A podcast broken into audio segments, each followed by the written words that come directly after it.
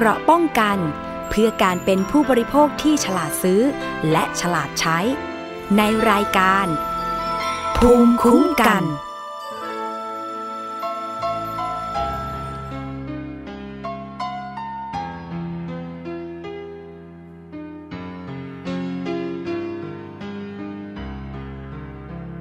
จะฝากดวงใจ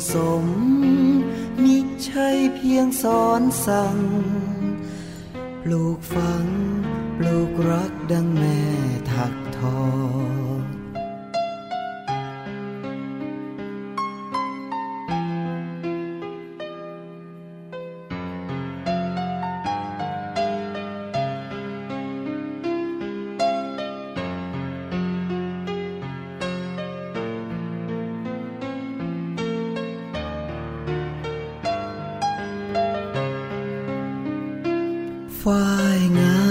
ม งามด้วยการย้อมสี เด็กดี ดีด้วยการปลูกฝัง สั่งสม มิใช่เพียงสอนสั่ง ปลูกฝัง ปลูกรักดังแม่ถักทอ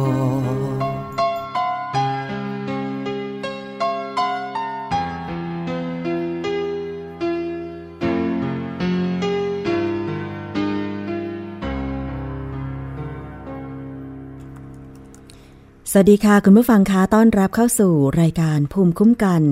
รายการเพื่อผู้บริโภคนะคะ วันนี้ดิฉันชนะทิพไพรพงศ์ดำเนินรายการค่ะ เริ่มต้นด้วยบทเพลงของพี่จุ้ยสุบุญเลี้ยงนะคะ นั่นก็คือ เพลงที่มีชื่อว่า บ้านไร่ฝ้ายงามนะคะ เป็นเพลงฟังสบายๆ ต้อนรับเข้าสู่รายการเพื่อผู้บริโภค สวัสดีคุณผู้ฟังทุกท่านที่รับฟัง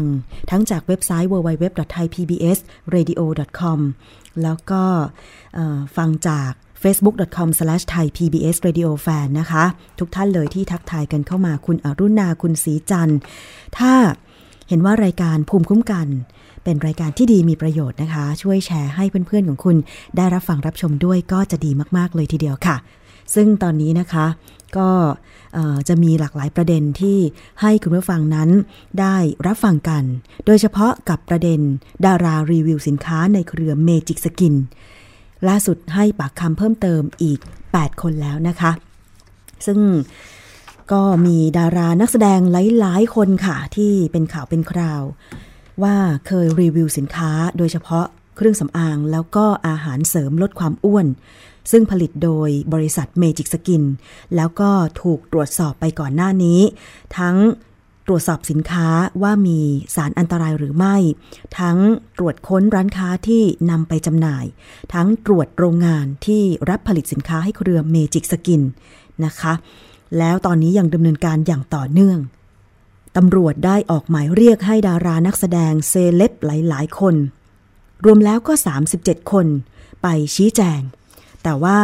ได้ชี้แจงไปแล้ว 23 คน เหลืออีก 14 คนที่จะต้องไปพบตำรวจนะคะ ล่าสุดเมื่อประมาณวันที่ 28 พฤษภาคม 2561 ที่ผ่านมา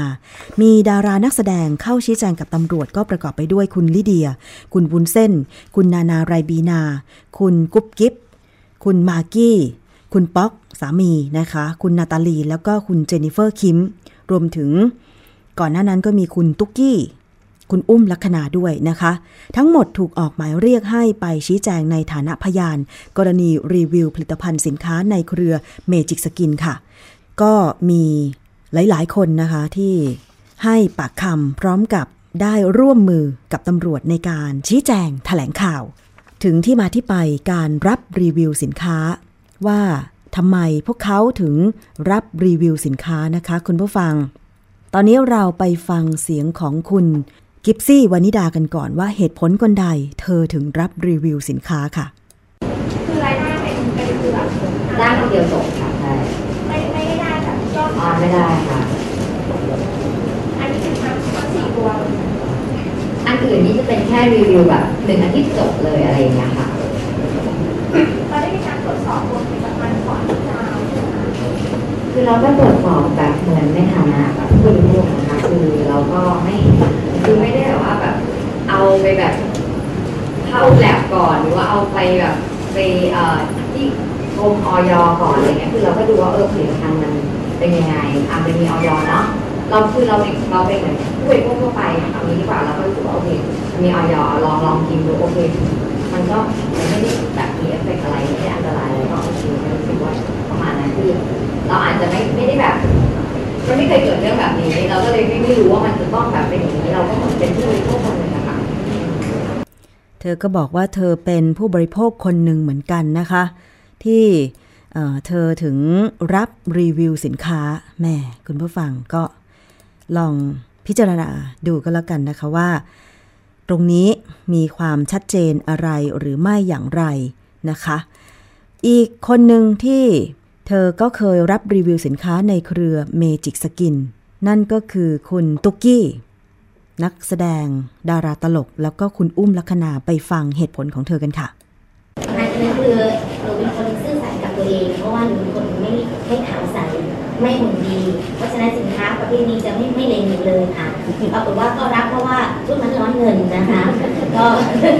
ก็รับค่ะก็ยอมรับเลยว่าหนูเป็นคนทดลองสินค้าด้วยตัวเอง ได้มาสิบกล่องหนูก็แบ่งหลานห้าตัวเองอีกห้าถ้าเกิดว่าไม่มีเหตุการณ์ครั้งนี้เตือนสติตัวเองด้วยหนูน่าจะเป็นหนึ่งในสี่ผู้เสียชีวิตนะคะก็ต้องขอบคุณผู้หลักผู้ใหญ่ใจดีทุกท่านนะคะที่ทำให้เหตุการณ์นี้ทำให้ทุกที่ได้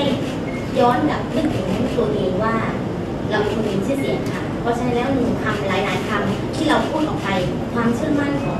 ประชาชนทั่วไปแฟนคลับเชื่อมั่นแน่นอน สิ่งที่กลับมาคือเหมือนเราอยู่ในตัวเองด้วยค่ะ เหตุการณ์ครั้งนี้สอนหนูมากแล้วก็ต่อไปนี้หนูจะทำให้รู้สึกว่าทำการบ้านกับการรีวิวมากๆแล้วก็ฝากกับทุกคนนะคะถ้าหนูเห็นหนูรีวิวเกี่ยวกับเดี๋ยวเราบ้วนความสวยความใสอย่าเชื่อหนูนะคะหนูโกหกแน่นอนหลังจากนี้นไปก็จะระมัดระวังมากยิ่งขึ้น เพราะว่าหนูหนูเป็นคนขอออยด้วยตัวเองหนูรู้เลยว่าลำบากและขั้นตอนที่มีเจ้าหน้าที่เยอะมากทั้งนี้นั้นคือจากความเชื่อของตัวเองทางสื่อโฆษณา ทางโซเชียลต่างๆ ของบริษัทนี้ทำให้หนูเชื่อมั่น และเชื่อใจในการรีวิวครั้งนี้บทเรียนแค่นี้บอกเลยว่าหนูขอโทษแฟนคลับทุกคนขอโทษประชาชนทุกคนที่ทำให้หลงเชื่อในคำพูดของหนูตอนนี้จะสร้างแต่ความดีจะพูดแต่ความจริงค่ะ แล้วก็นับแต่นี้ไปก็จะช่วยคุณตำรวจทุกท่านนะคะระมัดระวังในเรื่องของสินค้าที่ไม่ไม่มีคุณภาพ และก็ทำความเสียหายให้กับผู้บริโภคค่ะ เป็นผลิตภัณฑ์ของ โดยเครือในดีคือเป็นชื่อกิจกรรมโดยเป็นตัวว่าค่ะ ก็ลงหนึ่งครั้งเจ็ดวันแล้วก็ลงเหมือนกันก็พอได้มาเข้ามาในวันนี้แล้วก็ได้พูดคุยกับพี่เบียค่ะแล้วก็คุณเป็นคนไทยก็เลยรู้ว่าที่เราเราอาจจะรู้เท่าไม่ถึงการไม่ได้ใช้ความคิดที่ดีพออะไรเงี้ยค่ะแต่ว่าได้ทดลองไหมเราได้ทดลองจริงจริงค่ะก็อยากรู้ว่าเองไม่ได้เกิดผลกับเราแต่ใช่ว่าจะไม่เกิดผลกับคนอื่น ราะฉะนั้นอาจจะเป็นความประมาทของเราด้วยส่วนหนึ่งที่เราต้องรับผิดชอบในส่วนนี้นะค่ะนั่นคืออีกสองท่านนะคะที่ก็ยอมรับนะคะว่าขาดการตรวจสอบที่ถี่ถ้วนชัดเจน อีกคนหนึ่งค่ะที่เธอเองก็เคยรับรีวิวสินค้าในเครือเมจิกสกิน เป็นผลิตภัณฑ์ อาหารเสริมลดน้ำหนักด้วยคุณเจนนิเฟอร์คิมนะคะ ไปฟังเหตุผลของเธอกันค่ะ ณล็อตแรกเนี่ยยังคุยกับนาตาลีเลยว่าล็อตแรกเนี่ยนะมันไม่ได้มีสารอย่างนี้ เพราะมันผลิตมาหลายล็อตเราเจอล็อตแรก ๆ ที่มันที่มันถูกควบคุมคุณภาพเรียบร้อยดีแล้วนะคะทุกๆ คนที่โดนตอนเนี้ยมันคือมันมีหลายล็อตเราไม่สามารถเลยที่จะเข้าไป in details หรือเข้าไปอยู่ใน process เหล่านั้นได้ว่าไหนมันผลิตตอนไหน หรือทำอะไรยังไง เราเราทำอย่างนั้นไม่ได้ ดังนั้น พวกเราอยู่ในล็อตที่มันยังดีอยู่ เพราะว่าเวลาคนพวกเนี้ยเขาจะให้เรารีวิวหรืออะไรเขาจะต้องสร้างความมั่นใจให้กับเรา อีกคนหนึ่งที่รับรีวิวสินค้าก็คือคุณวุ้นเส้นวิริธิภาพักดีประสงค์ เธอคนนี้หุ่นดีมากแต่ว่าไปฟัง เสียงของเธอกันว่าทำไมเธอถึงรับรีวิวสินค้าตรงนี้ค่ะ ค่ะ ต้องขออภัยคุณผู้ฟังด้วยนะคะสำหรับ ตรงนี้ซึ่งคุณวุ้นเส้นนะคะ เธอก็บอกว่าการรับรีวิวสินค้าของเธอเนี่ยก็มีหลักการก็คือต้องดูเลขออยแล้วก็ไปฟังเสียงของทางด้านพลตำรวจเอกวีรชัย ทรงเมตตาค่ะว่า เมื่อดาราหลาย ๆ คนที่เข้ามาให้ปักคำแล้วเนี่ยจะดำเนินการตามกฎหมายต่อไปอย่างไรนะคะ ซึ่งทั้งหมดนี้เข้ามาให้ปากคำแล้ว 23 คนหลังจากเรียกไป 37 คน ไปฟังเสียงของพลตำรวจเอกวีรชัยกันค่ะการกิจกรที่ได้มีการแล้วก็ทำรีวิวสินค้าแล้วก็ทำให้มีชาวบ้านมีความเชื่อถือว่าทานเป็นพันของเป็นสกินแล้วจะมีหุ่นดี จะมีความสวยความขาวหน้าใส เหมือนกับที่เป็นดาราครับแล้วก็เลยไปซื้อสินค้าของเป็นสินเป็นจำนวนมากเลยนะครับ แล้วก็เราทำการตรวจสอบแล้วปรากฏว่ามีศิลปินดารานักร้องนักแสดงได้ร่วมกันในโฆษณาและรีวิวค่าราชการนะครับนอกเหนือจากนี้จริงๆแล้ววันนี้มีของทานด้วยนะครับ ที่เราเป็นคนเจอกันก็เลยเชิญท่านที่เป็นพรีเซนเตอร์เป็นผู้รีวิวนั้นมาให้ความคำในวันนี้ด้วยนะครับที่ไม่ชมครับ ค่ะ นั่นก็คือการถแถลงคร่าวๆนะคะของทางด้านตำรวจแล้วก็มีการ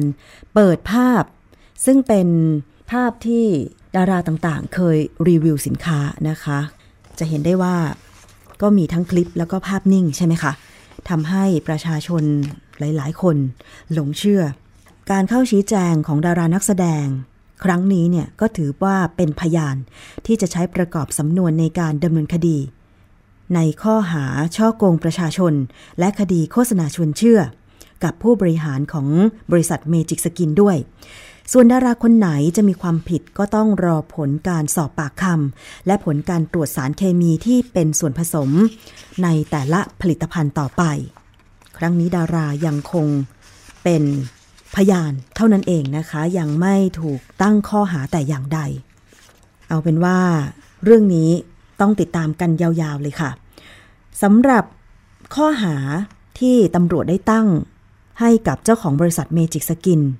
ได้แจ้งข้อหาไปแล้วก็คือผลิตอาหารปลอม อันนี้มีโทษระวังโทษจำคุก 10 ปีนะคะสำหรับถ้าเกิดว่าสอบสวนพบแล้วว่าดาราที่เคยรีวิวสินค้า มีส่วนที่จะต้องดำเนินคดีตามกฎหมาย ก็จะใช้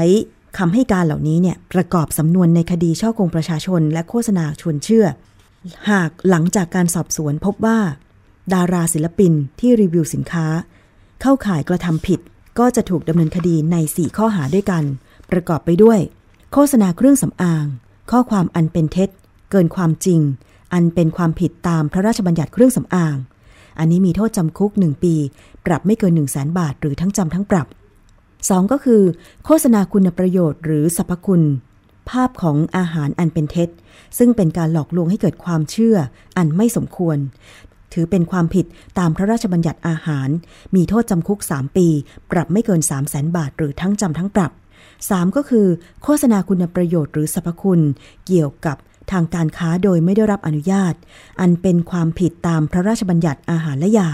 มีโทษปรับไม่เกิน 5,000 บาท และ 4 ก็คือนำข้อมูลเข้าสู่ระบบคอมพิวเตอร์ ซึ่งข้อมูลคอมพิวเตอร์ที่บิดเบือนหรือปลอม ไม่ว่าทั้งหมดหรือบางส่วน ซึ่งเป็นข้อมูลอันเป็นเท็จ โดยประการที่น่าเชื่อให้เกิดความเสียหายแก่ประชาชน อันเป็นความผิดตามพระราชบัญญัติคอมพิวเตอร์ อันนี้ก็มีโทษจำคุกไม่เกิน 5 ปี ปรับไม่เกิน 1 0 0 0 0แบาท หรือทั้งจำทั้งปรับ สำหรับนักแสดงในรอบต่อไปที่มีนัดหมาย เข้าพบพนักงงานสอบสวนในวันที่ 31 พฤษภาคม 2561 ก็คือนายกันกันตะถาวร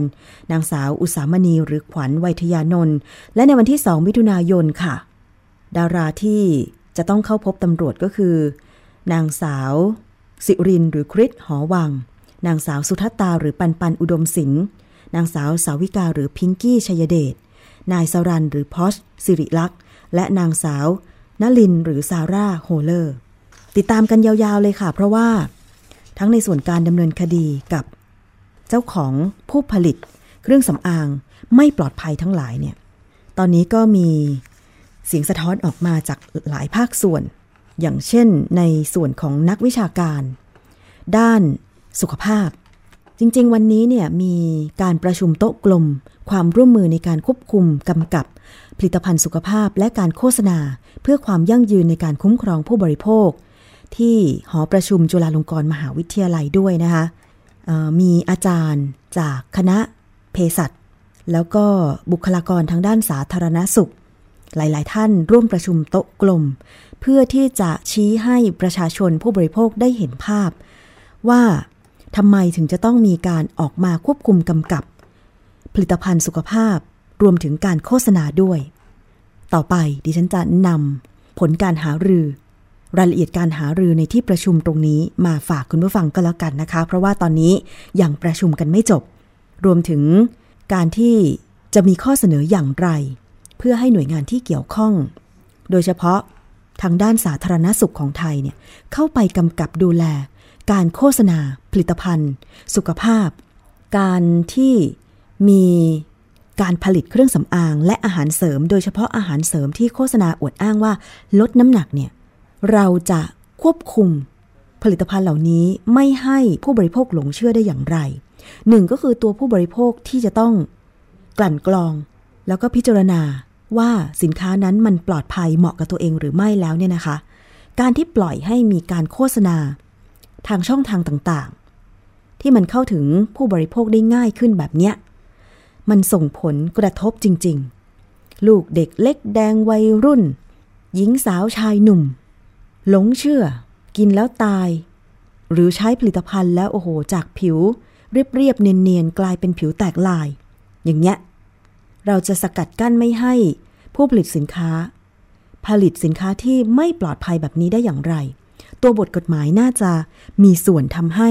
คนที่คิดอยากจะผลิตสินค้าอันตรายหรือละเมิดกฎหมาย ยั้งคิดที่จะไม่ผลิตสินค้าอันตรายมากขึ้นหรือเปล่า อันนี้ต้องตั้งเป็นคำถาม เพราะว่า จากโทษที่ระบุไว้ในตัวบทกฎหมายเนี่ย อย่างเช่น ระวางโทษจำคุกไม่เกิน 1 ปี ปรับไม่เกิน 1 0 0 0 0แสนบาทอะไรอย่างเงี้ย มันน้อยไปหรือเปล่า เพราะว่าเวลาเขาขายสินค้าเนี่ย ผลิตล็อตหนึ่งเป็นล้านบาทก็มี บางคนถึงกับยอมเสี่ยง ที่จะผลิตสินค้าไม่มีคุณภาพ หรือแม้แต่ หลอกลวง ทั้งเจ้าหน้าที่ของสาธารณสุข และหลอกลวงผู้บริโภค อย่างเช่นทำเรื่องขออนุญาต กรอกข้อมูลที่เป็นจริง ส่งตัวอย่างสินค้าที่ไม่เป็นอันตราย ให้กับออยตรวจ เพื่อให้ตัวเอง ได้รับอนุญาตในการผลิตและจำหน่าย สินค้าชิ้นนั้นๆ แต่พอได้รับอนุญาตผลิตจริง กลับกลายเป็นว่าใส่สารอันตรายเข้าไป โดยที่คิดว่าเจ้าหน้าที่คงตรวจไม่เจอ เพราะว่าเจ้าหน้าที่น้อย การกระจายสินค้ากระจายไปในวงกว้างทั่วประเทศอะไรอย่างเงี้ย คือถ้ากฎหมายมันลงโทษหนักๆ บางทีคนที่คิดไม่ซื่อ ที่จะผลิตสินค้าอันตรายต่างๆ เหล่านี้ก็น่าจะยั้งคิดไม่กระทำหรือเปล่า อันนี้ต้องตั้งเป็นคำถาม รวมถึงดารานักแสดงเซเลบต่างๆ เวลาจะรับรีวิวสินค้ารับโฆษณาสินค้าเนี่ย ก็จะต้องยั้งคิดเช่นกัน นอกจากตรวจเลขอย. นอกจากทดลองกินเองในช่วงแรก ๆ แล้วเนี่ยนะคะ ใช้ผลิตภัณฑ์นั้นเป็นประจำหรือเปล่า อย่างคุณเจนนิเฟอร์คิมบอกว่า ก็ทานเองนะสำหรับสินค้าของเมจิกสกินก่อนรีวิว แต่เธอเองก็บอกนะคะว่า เธอทานน่าจะเป็นล็อตแรก ๆ แสดงว่าเธอไม่ได้ทานตลอด คุณตุ๊กกี้เองก็ยอมรับว่า เธอทาน แต่ว่าทานล็อตแรก ๆทำให้เธอรอดพ้น ไม่อย่างนั้นเธออาจจะเป็นหนึ่งในผู้เสียชีวิต จากการทานยาลดน้ำหนักก็เป็นได้ แสดงว่าทานให้รู้ อาจจะแค่แผงสองแผงหรือเปล่า หรือว่าแค่ล็อตแรกที่เขาไม่ใส่สารอันตราย อย่างเงี้ย ซึ่งจริงแล้วน่าจะให้ข้อมูลกับทางด้านดาราหรือเซเลบเหล่านี้ ให้มากขึ้นกว่านี้เนาะว่า จริงๆ แล้วไม่มีผลิตภัณฑ์ไหนที่มันลดความอ้วนได้ แล้วตัวดารานักแสดงเองก็คงจะทราบดีว่าที่ตัวเธอ หุ่นดี ขาว สวยเพอร์เฟกนั้นเป็นเพราะอะไร อันนี้เราไม่พูดกันก็แล้วกันเนาะเป็นเพราะอะไร แม้แต่คนธรรมดาแม้แต่ดิฉันเองเนี่ย ก็รู้เลยอะว่า ที่หน้าขาวเป็นเพราะอะไร ไม่ใช่เพราะครีมแน่นอน ครีมไม่ได้ช่วยให้หน้าขาวนะคะ ครีมอาจจะช่วยให้ผิวชุ่มชื้นไม่แตกแห้ง แต่ไม่มีครีมตัวไหนให้หน้าขาว ยกเว้นเราจะปกป้องด้วยครีมกันแดดไม่ให้แสงแดดเนี่ยทำร้ายเรา แต่ว่าถ้าพื้นผิวของเราเป็นคนผิวสีแทน หรือว่าไม่ขาวมาก ส่วนมากคนเอเชียก็ผิวขาวเหลืองใช่ไหมคะ มันไม่มีอะไรที่จะช่วยให้ขาวขึ้นได้ถ้าพื้นฐานผิวของคุณ กรรมพันธุ์ของคุณมันไม่ขาว เพราะฉะนั้นเนี่ยเรารู้อยู่แล้วว่า อะไรเป็นอะไร การโกหกหลอกลวง แบบนี้ไม่เป็นผลดีแน่นอนนะคะ คุณผู้ฟังเอาละค่ะจบจากเรื่องของสินค้า ผลิตภัณฑ์ อันตราย เท่านี้ก่อนก็แล้วกัน ช่วงนี้พักฟังเพลงครู่หนึ่ง เดี๋ยวช่วงหน้ากลับมาติดตาม คิดก่อนเชื่อกับดรแก้วกังสดานอัมภัยใครที่จะไปตรวจเลือดแล้วคิดว่า เอ๊ะ ก่อนตรวจเลือดเราควรจะทำให้ค่าผลเลือดของเราเนี่ย เป็นที่พึงพอใจของตัวคุณหมอ คือให้ผลเลือดดีซะก่อน ด้วยการดูแลการทานอาหาร ด้วยการดูแลตัวเอง แต่ว่าหลังจากนั้น ตรวจเลือดมาแล้ว ผลเลือดออกมาเป็นที่น่าพอใจแล้ว เราจะกินจะใช้ชีวิตยังไงก็ได้ อันเนี้ยมันสามารถที่จะหลอกการตรวจผลเลือดได้จริงหรือเปล่า ควรรู้ก่อนตรวจเลือดจะเป็นอย่างไร เดี๋ยวช่วงหน้ากลับมาติดตามช่วงนี้ฟังเพลงกันสักครู่หนึ่งก่อนค่ะ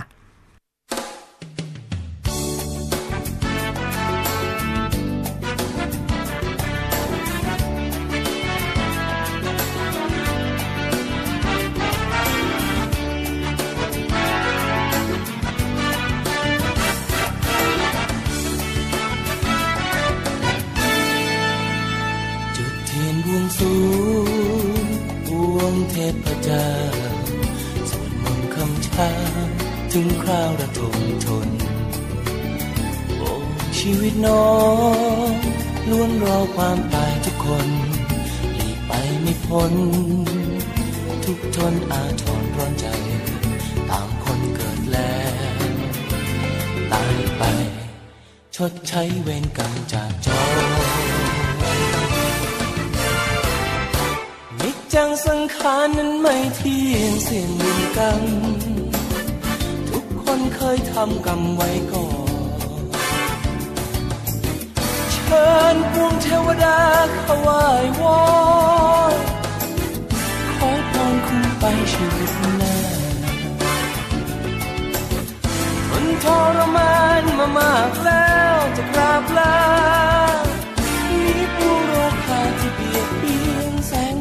แววชีวาเสียใจ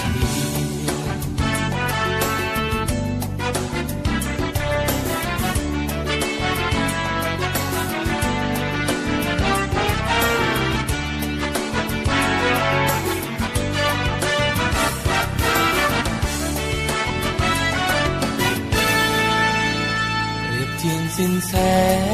งยามแรงลมเป่าฉีดดับอับเฉา เหมือนเงาไรดวงทีจุดเทียนถวายไม้บนบูชาร้องเรียนโปรภัยเบียดเบียนแสงเทียนทานลมพัดโบโปรดุมเราร้องแรงโรยหวนโหยอาวรอ่อนใจทำบุญทำทานกันไว้เธอเกิดเป็นคน เตรียมผจญชีวิตใหม่ เคยทำบุญทำคุณปางก่อนได้ ขอบุญคุ้มไปชีวิตหน้า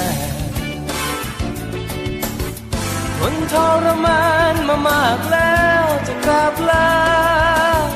แสงเทียนบูชาจะดับพัน แสงเทียนบูชาดับลับไป บทเพลงพระราชนิพนธ์ในหลวงรัชกาลที่ 9 ชื่อว่าแสงเทียนนะคะ ฟังกี่ทีกี่ทีก็เพราะมากๆเลยทีเดียว ดิฉันเองเป็นคนหนึ่งที่ชอบบทเพลงพระราชนิพนธ์มากๆเลย มีความรู้สึกว่าท่วงทำนอง การพระราชนิพนธ์เนื้อร้องเนี่ยนะคะ มันซาบซึ้งกินใจแล้วก็สามารถฟังได้ ตลอดการจริง ๆ นะ แล้วอีกอย่างหนึ่งก็คือว่า แนวเพลงเนี่ยนะคะ เป็นแนวเพลงที่ มันอมตะคุณผู้ฟังชอบมากเหมือนกันนะคะ หลาย ๆ บทเพลงเลยนะคะ เอาเป็นว่าก็พยายามเลือกมา ให้คุณได้ฟังผ่อนคลายกันบ้าง ถึงแม้ว่า รายการของเราจะเป็นรายการสาระประโยชน์ อาจจะฟังดูแล้วเครียดแต่จริงแล้วไม่ใช่นะ ดิฉันขอบอกเลยว่าก่อนมาทำรายการ ข้อมูลด้านผู้บริโภคเนี่ยในฐานะประชาชนทั่วไปก็ไม่ค่อยมีความรู้อะไรเลยนะคะ ไม่รู้ด้วยซ้ำว่า อ้าว เราเนี่ยเหรอ คือผู้บริโภคคนหนึ่ง แล้วเราจะต้องรู้อะไรบ้างล่ะ เกี่ยวกับสินค้า ที่เราใช้ในชีวิตประจำวัน หรือบริการที่เราไปรับ แม้แต่ไปร้านนวดคุณผู้ฟังเมื่อวานนี้ฉันก็ไปนวดมานะ ร้านนวดเนี่ย เวลาเราจะเข้าไปรับบริการหนึ่งเราดูอะไรบ้าง นอกจากสถานที่สะอาดใช่ไหมคะ มีห้องเป็นสัดส่วน พนักงานนวดได้รับการฝึกอบรม มีใบประกอบโรคศิลปะนวดแผนโบราณ เราต้องดูอะไรอีกอะอ่า เรารู้ว่าหน่วยงานไหนที่เป็นหน่วยงานควบคุม ดูแลกำกับร้านนวดไหม ก็คือกรมสนับสนุนบริการสุขภาพใช่ไหมคะ ซึ่งตอนนี้เนี่ยเขาก็มีกฎระเบียบ ในการที่จะให้ร้านนวด แผนไทยและสปา ต้องไปขึ้นทะเบียนกับกรมสนับสนุนบริการสุขภาพ เพื่อให้เป็นไปตามมาตรฐาน เปิดมาแล้วเนี่ยคนไปใช้บริการต้องไม่ได้รับผลกระทบ มันเคยมีเหมือนกันนะคะ ที่มีข่าวบอกว่า คนไปรับบริการนวดแผนโบราณ ปรากฏว่ากระดูกหัก แล้วก็มีการให้ข้อมูลทั้งฝ่าย ผู้นวดแล้วก็ผู้ถูกนวดเนี่ยว่า ผู้นวดหรือหมอนวดเนี่ยก็บอกว่า ก็คนที่มานวดเนี่ยไม่ได้ให้ข้อมูลว่าตัวเองเป็นโรคกระดูกเปราะ ส่วนคนที่ไปนวดก็ไม่ทราบว่าตัวเองจะต้องให้ข้อมูลอะไรบ้าง ใช่ไหมคะ อันนี้ก็เลยกลายเป็นว่า คนไปรับบริการนวด แม้จะเป็นแพทย์แผนไทยที่มีใบประกอบโรคศิลปะแล้ว ตัวเองก็ยังกระดูกหัก ไปทำอีท่าไหนก็ไม่ทราบเหมือนกันใช่ไหมคะ ซึ่งจริงแล้วก่อนจะไปนวดเนี่ย โดยปกติแล้วหมอนวดแผนไทยก็จะถามเราก่อนว่า เราเป็นโรคความดันโลหิตสูงไหมเรามีโรคประจำตัวอะไรหรือเปล่า อันนี้ถ้าไม่ใช่หมอนวดที่เคยไปนวดกันเป็นประจำใช่ไหมคะ เพราะฉะนั้นผู้บริโภคอย่างเราก็ต้องทราบว่าเราต้องแจ้ง อะไรให้หมอนวดฟังบ้าง แล้วก็หมอนวดก็ต้องถามเป็นปกติว่าจะต้องได้ข้อมูลอะไรจากคนไข้มาบ้าง อย่างบางคนถ้าความดันโลหิตสูงเกินไป หมอนวดก็มักจะไม่นวดให้ เพราะว่าเกรงระบบเลือดในร่างกายเนี่ยจะส่งผลในขณะที่นวดแบบนี้เป็นต้นนะคะ อันนี้ก็คือสิ่งที่เราจะต้องทราบ แต่เมื่อวานนี้ไปนวดแผนไทยก็รู้สึกว่าดีมากนะแก้อาการได้ดีนะคะอะเพราะฉะนั้นเนี่ยร้านนวดต่างๆ ก็จะต้องปรับปรุงร้าน แล้วก็คัดเลือกหมอนวดให้พิถีพิถัน เพื่อให้ผ่านมาตรฐาน ของกรมสนับสนุนบริการสุขภาพนะนะคะ อันนี้ก็เป็นไปตามมาตรฐาน ร้านไหนไม่เป็นไปตามมาตรฐาน ก่อนเข้าไปเราก็ต้องดูก่อน ว่าร้านนวดแห่งนั้นเนี่ยมีใบอนุญาตที่ออกโดยกรมสนับสนุนบริการสุขภาพหรือเปล่า แล้วจะต้องติดใบประกอบโรคศิลปะของหมอนวดแผนไทยแต่ละคน พร้อมกับรูปหน้าด้วยนะ ว่าคนนี้รูปหน้าแบบนี้ผ่านการสอบเป็นหมอนวดแผนไทย จากกระทรวงสาธารณสุขแล้ว เพื่อให้ลูกค้าเชื่อมั่นว่านวดนวดไป เส้นไม่พลิกแน่นวดนวดไปกระดูกไม่หักแน่อะไรเงี้ยคือเขาผ่านการอบรมการฝึกผ่านชั่วโมงนวดมา ตามมาตรฐานแล้วแบบนี้เป็นต้นนะคะ คุณผู้ฟัง อันนี้ก็ถือว่าเป็นสิ่งที่มาเรียนรู้ร่วมกัน ดิฉันเองก็ถ้าไม่ได้มาทำรายการภูมิคุ้มกัน ข้อมูลก็น้อย พอมาทำรายการปุ๊บอ๋อมันมีประโยชน์อย่างนี้นี่เองนะคะมีประโยชน์มาก ๆ เลย เพราะฉะนั้นเชิญชวนมาฟัง ถ้าเห็นว่ารายการภูมิคัน เป็นรายการที่มีประโยชน์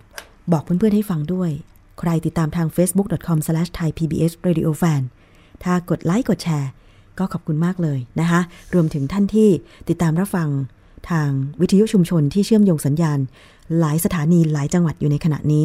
ไม่ว่าจะเป็นวิทยุชุมชนคนหนองยาไซจังหวัดสุพรรณบุรี FM 107.5เมกะเฮิรตซ์ วิทยุชุมชนปฐมสาครจังหวัดสมุทรสาคร FM 106.25เมกะเฮิรตซ์วิทยุชุมชนคนเมืองลี้จังหวัดลำพูน FM 103.75เมกะเฮิรตซ์วิทยุชุมชนเทศบาลทุ่งหัวช้างจังหวัดลำพูน FM 106.25เมกะเฮิรตซ์และวิทยุชุมชนเมืองนนสัมพันธ์ FM 99.25 และ 90.75เมกะเฮิรตซ์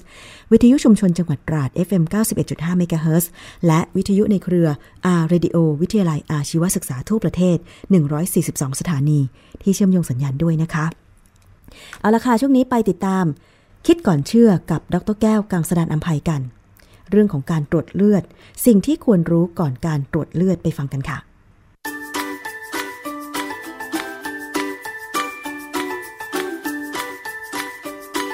ช่วงคิดก่อนเชื่อ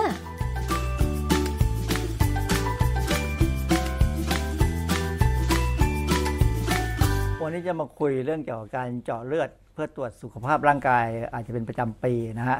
เพื่อที่พอดีมีเพื่อนมานั่งคุยตอนเล่นตีแบดด้วยกันเนี่ยเขาก็บอกว่ามันมีค่าเจาะเลือดตัวหนึ่งเกี่ยวกับน้ำตาล แต่ไม่ใช่น้ำตาลธรรมดา ผมเองก็ดูแล้วก็ฟังก็ เอ้ยก็งงเหมือนกันว่ามันคืออะไร แต่ปรากฏว่าในใบสั่งเจาะเลือดของผมเองเนี่ยก็มีการเจาะค่าตัวนี้เหมือนกัน ก็เลยไปนั่งศึกษาว่าเออมันคืออะไร แล้วก็พบว่าเออมันก็เป็นเป็นความรู้ที่มีประโยชน์ ซึ่งผู้บริโภคก็น่าจะที่ที่ต้องไปเจาะเลือดตรวจสุขภาพเนี่ยก็ควรจะทราบว่ามันเจาะแล้วจำเป็นต้องเจาะไหมนะฮะก็เดี๋ยวลองดูไอ้เรื่องนี้จะเป็นเรื่องเกี่ยวกับการเจาะเลือดนะฮะคือคือหลาย ๆ ครั้งเนี่ยเวลาเราไปตรวจร่างกายเนี่ยหมอจะให้เจาะเลือดก่อน แล้วเพื่อจะดูว่าองค์ประกอบของเลือดเนี่ยมันมีอะไรที่เบี่ยงเบนไปจากค่ามาตรฐานไหม ก็คนไข้หลายคนก็มีความรู้สึกว่า ถ้าทำให้หมอสบายใจได้เนี่ยก็จะสบายใจทั้งหมอและคนไข้ ก็เลยบางครั้งก็มีการสร้างภาพ เช่น ถ้าเรารู้ว่าอาทิตย์หน้าจะเจาะเลือด เราก็จะกินให้ดีนะฮะไม่กินหวานไม่กินเค็ม ไม่กินอะไรไขมันสูง เพื่อจะให้เลือดผลเลือดออกมาดูดีคราวนี้ก็มีเพื่อนมาคุยว่าเนี่ยน้ำตาในเลือดเขาค่อนข้างจะมีปัญหาเขาสามารถจะทำให้หมอสบายใจได้ไหมก็ ก็เลยมาคิดว่าเออเรื่องนี้น่าจะมาดูศึกษาดูซิว่ามันทำได้ไหมเพราะว่าตัวผมเองบางทีก็มีความรู้สึกว่าอยากให้หมอสบายใจ แล้วก็ที่ผ่านมาหมอก็ค่อนข้างสบายใจนะฮะเดี๋ยวเราไปดูซิว่ามีการสร้างภาพได้ขนาดไหน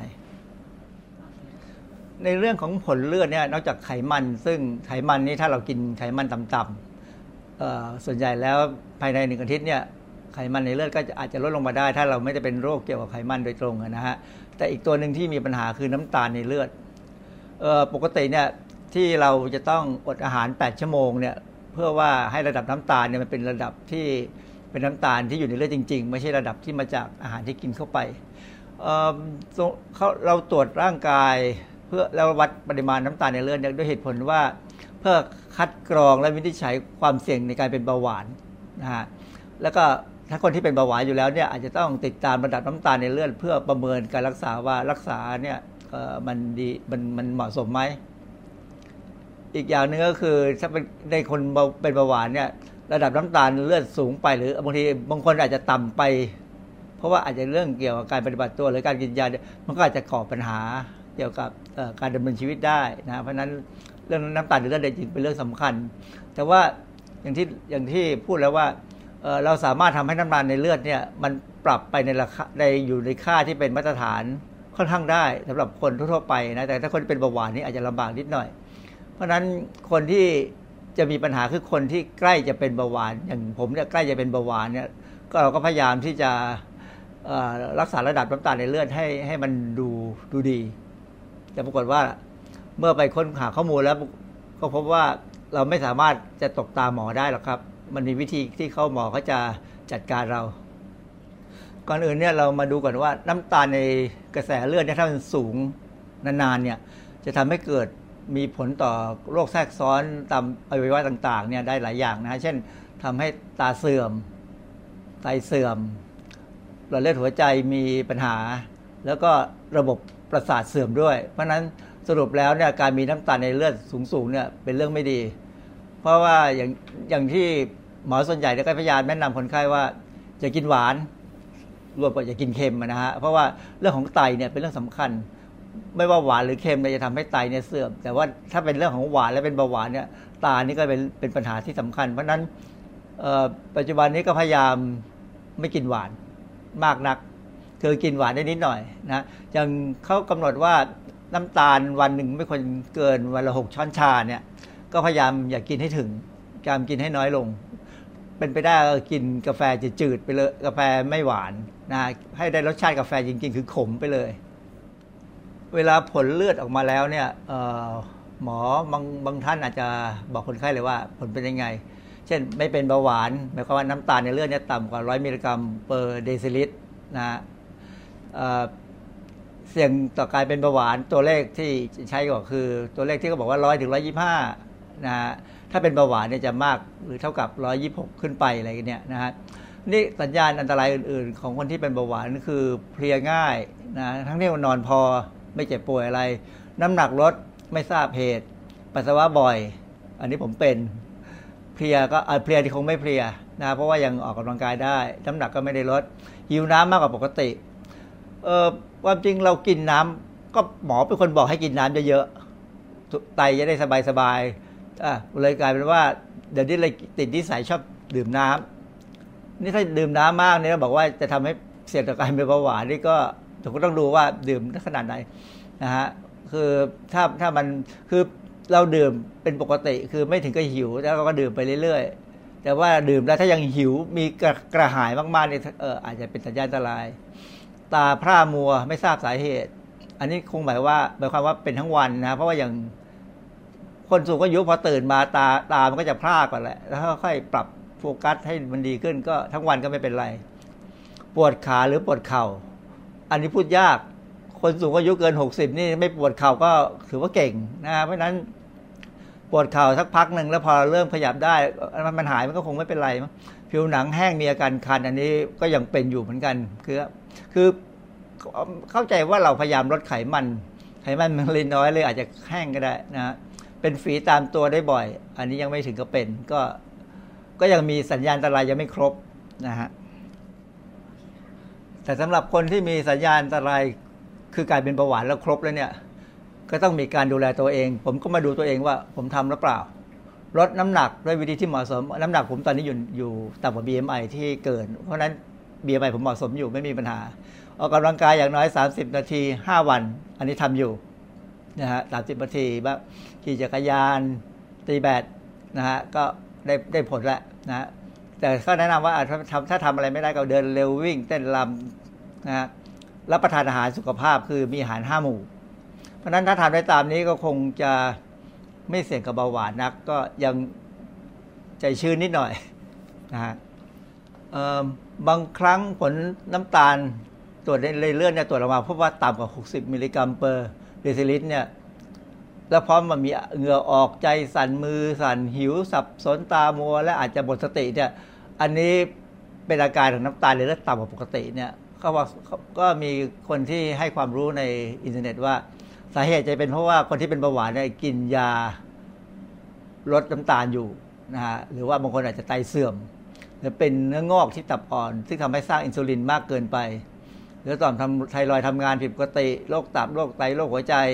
บางคนฉีดอินซูลินผิดเวลา แล้วมาตรวจมาตรวจน้ำตาลในเลือดนะฮะออกกำลังกายมากเกินไป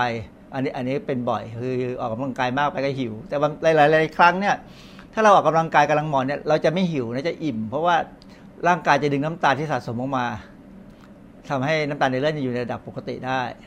เราหิวเนี่ยเพราะน้ำตาลในเลือดมันต่ำกว่าปกติบางทีเบื่ออาหารน้ำตาลก็เลยต่ำเพราะว่าบางคนที่เป็น พวกกินเหล้าจะตับแข็งเนี่ยจะเบื่ออาหารนะน้ำตาลก็จะต่ำทีนี้มาถึงประเด็นที่เพื่อนถามว่า เออ เวลาไปตรวจตรวจน้ำตาลเนี่ยตรวจตรวจเลือดเนี่ยก็มีตรวจน้ำตาลที่เขาเรียกว่ากลูโคสฟาสฟาสนี่ก็คืออดอาหาร อีกอันหนึ่งก็คือ HbA1c HbA1c นี่คืออะไรก็อันนี้ก็ทำจริงตัวเลขตัวนี้เป็นเป็นเป็นการตรวจวัดที่หมอก็จะให้จับว่า คนไข้เนี่ยสร้างภาพหรือเปล่า เพราะอย่างที่บอกแล้วว่าบางครั้งบางครั้งนะก่อนไปตรวจร่างกายไปเจาะเลือดสองสาวันเนี่ยเราอาจจะกินน้ำตาลให้น้อย เป็นการลดน้ำตาลในเลือด แต่ว่าจริง ๆ แล้วหมอก็สามารถจับได้ว่าที่ผ่านมาตลอดเวลา 3-4 เดือนเนี่ยระดับน้ำตาลในเลือดเราเนี่ยอยู่ในระดับปกติหรือไม่ปกติ โดยการวัดตัวนี้คือ HbA1c อันนี้ Hb นี่คือฮีโมโกลบิน type A 1c นะฮะ เดี๋ยวเรามาดูว่าไอ้พวกนี้มันคืออะไรฮีโมโกลบินเนี่ยมันเป็นโปรตีนโปรตีนของเม็ดเลือดแดงนะครับนำออกซิเจนไปยังเนื้อเยื่อต่างๆ มีหลายชนิดมากที่สุดคือฮีโมโกลบิน A นะมีถึง 98%นะฮะฮีโมโกลบินเนี่ยมันแยกเป็นฮีโมโกลบิน A1 A2 ทีนี้ A1 เนี่ยก็ยังแบ่งเป็น A1 A เล็กนะ A1A แล้ว A1B A1C ไอ้เจ้า HbA1c ที่ตัวนี้คือตัวที่เราจะคุยกันวันนี้มีประมาณร้อยละ80ของฮีโมโกลบิน A ทั้งหมด HbA1c เนี่ยเป็นตัวที่เขาจะใช้ดูที่ว่าค่าเฉลี่ยน้ำตาในเลือดที่จับกับฮีโมโกลบิน ของเม็ดเลือดแดงในช่วง 3-4 เดือนที่ผ่านมาเนี่ย อยู่ในระดับปกติไหม คือความจริง 3-4 เดือนเนี่ยคือช่วงของเวลาที่เม็ดเลือดแดงจะเสียสภาพจะจะต้องเปลี่ยนใหม่ ต้องมีการทำลายแล้วก็สร้างใหม่ เพราะฉะนั้นเขาก็ใช้ตัวเนี้ยเป็นตัวบอกว่า 3-4 เดือนเนี่ยคือน้ำตาลเนี่ยเวลามันเข้าไปในเลือดเนี่ยมันก็จะอาจจะบางตัวจะมีการที่ไปเกาะกับฮีโมโกลบิน A1C เนี่ยมันเป็นลักษณะที่ค่อนข้างจะถาวรแบบสม่ำเสมอนะฮะบางครั้งบางครั้งเราใช้คำว่า glycated hemoglobin คือหรือหรือ glycohemoglobin ก็ได้นะคืออันนี้เป็นภาษาทางศัพท์ทางแพทย์ที่เขาจะพูดกัน HbA1c เนี่ยเป็นการประเมินผลการควบคุมระดับน้ำตาล ว่าเราควบคุมดีไหม หรือเขาวัดบางทีอาจจะเป็นการดูไอระดับการควบคุมน้ำตาลของคนที่เป็นเบาหวานด้วยนะซึ่งคนที่เป็นเบาหวานทุกคนต้องเจาะวัดในในใบเจาะเลือดจะต้องมีให้วัดตัวนี้อยู่แล้วนะฮะ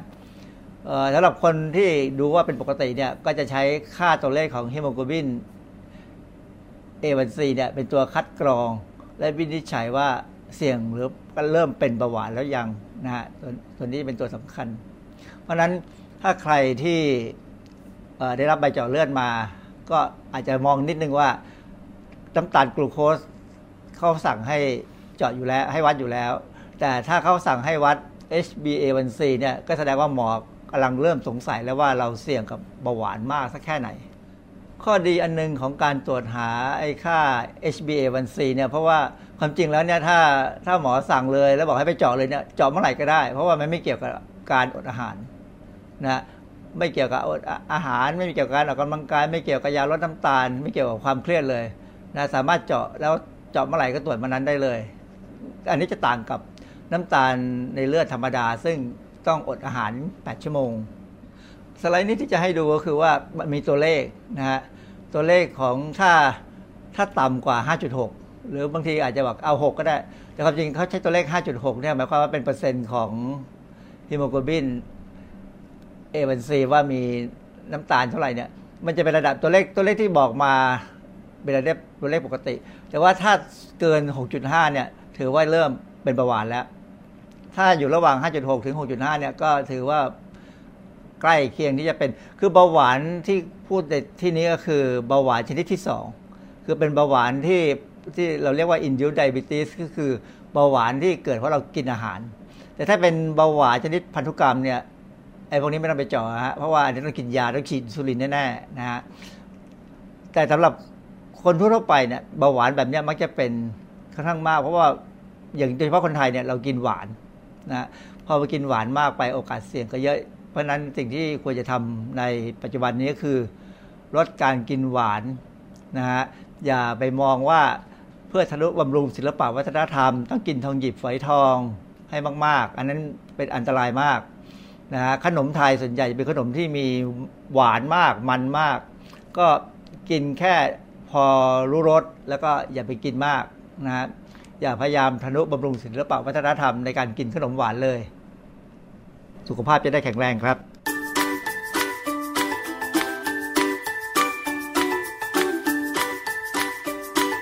ช่วงคิดก่อนเชื่อ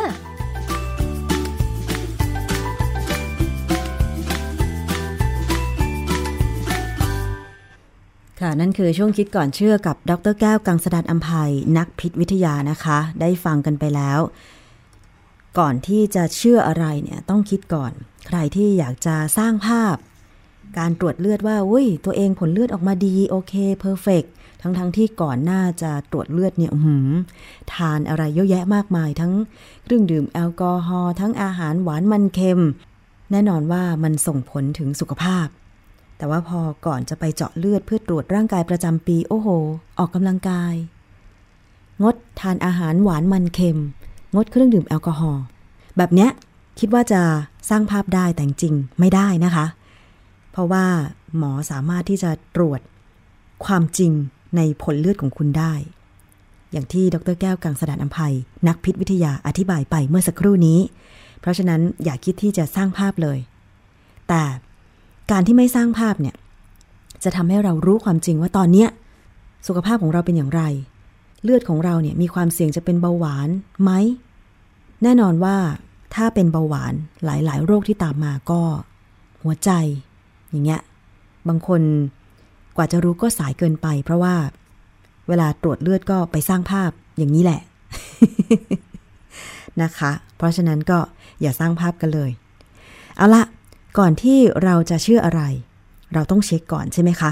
มันมีข้อมูลจากออย สำนักงงานคณะกรรมการอาหารและยา ตอนนี้ออยเขาเองก็พยายามที่จะทำสื่อ เพื่อ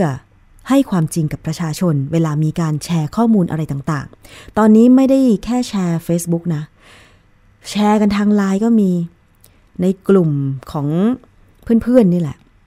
ได้ข้อมูลอะไรมาใครบอกอะไรมาใครส่งต่ออะไรมาส่งต่อหมดเลย โดยที่ไม่รู้ว่ามันจริงหรือเปล่า อย่างเช่น แชร์กันว่ามะนาว กับเกลือรักษาไมเกรนได้เนี่ย อันนี้ทางออยนะคะ ออกมาเปิดเผยว่าไม่จริง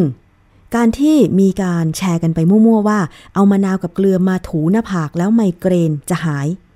ความจริงก็คือการนำมะนาวหรือน้ำมะนาวหรือเกลือมาถูบริเวณหน้าผากไม่สามารถดูดซึมสารใด ๆ ที่เป็นประโยชน์ในการบรรเทาอาการปวดไมเกรนเข้าสู่ร่างกายได้เลยนะคะ นอกจากนี้ยังอาจจะเกิดอาการระคายเคืองที่ผิวหนัง จากความเป็นกรดอ่อนๆของมะนาวได้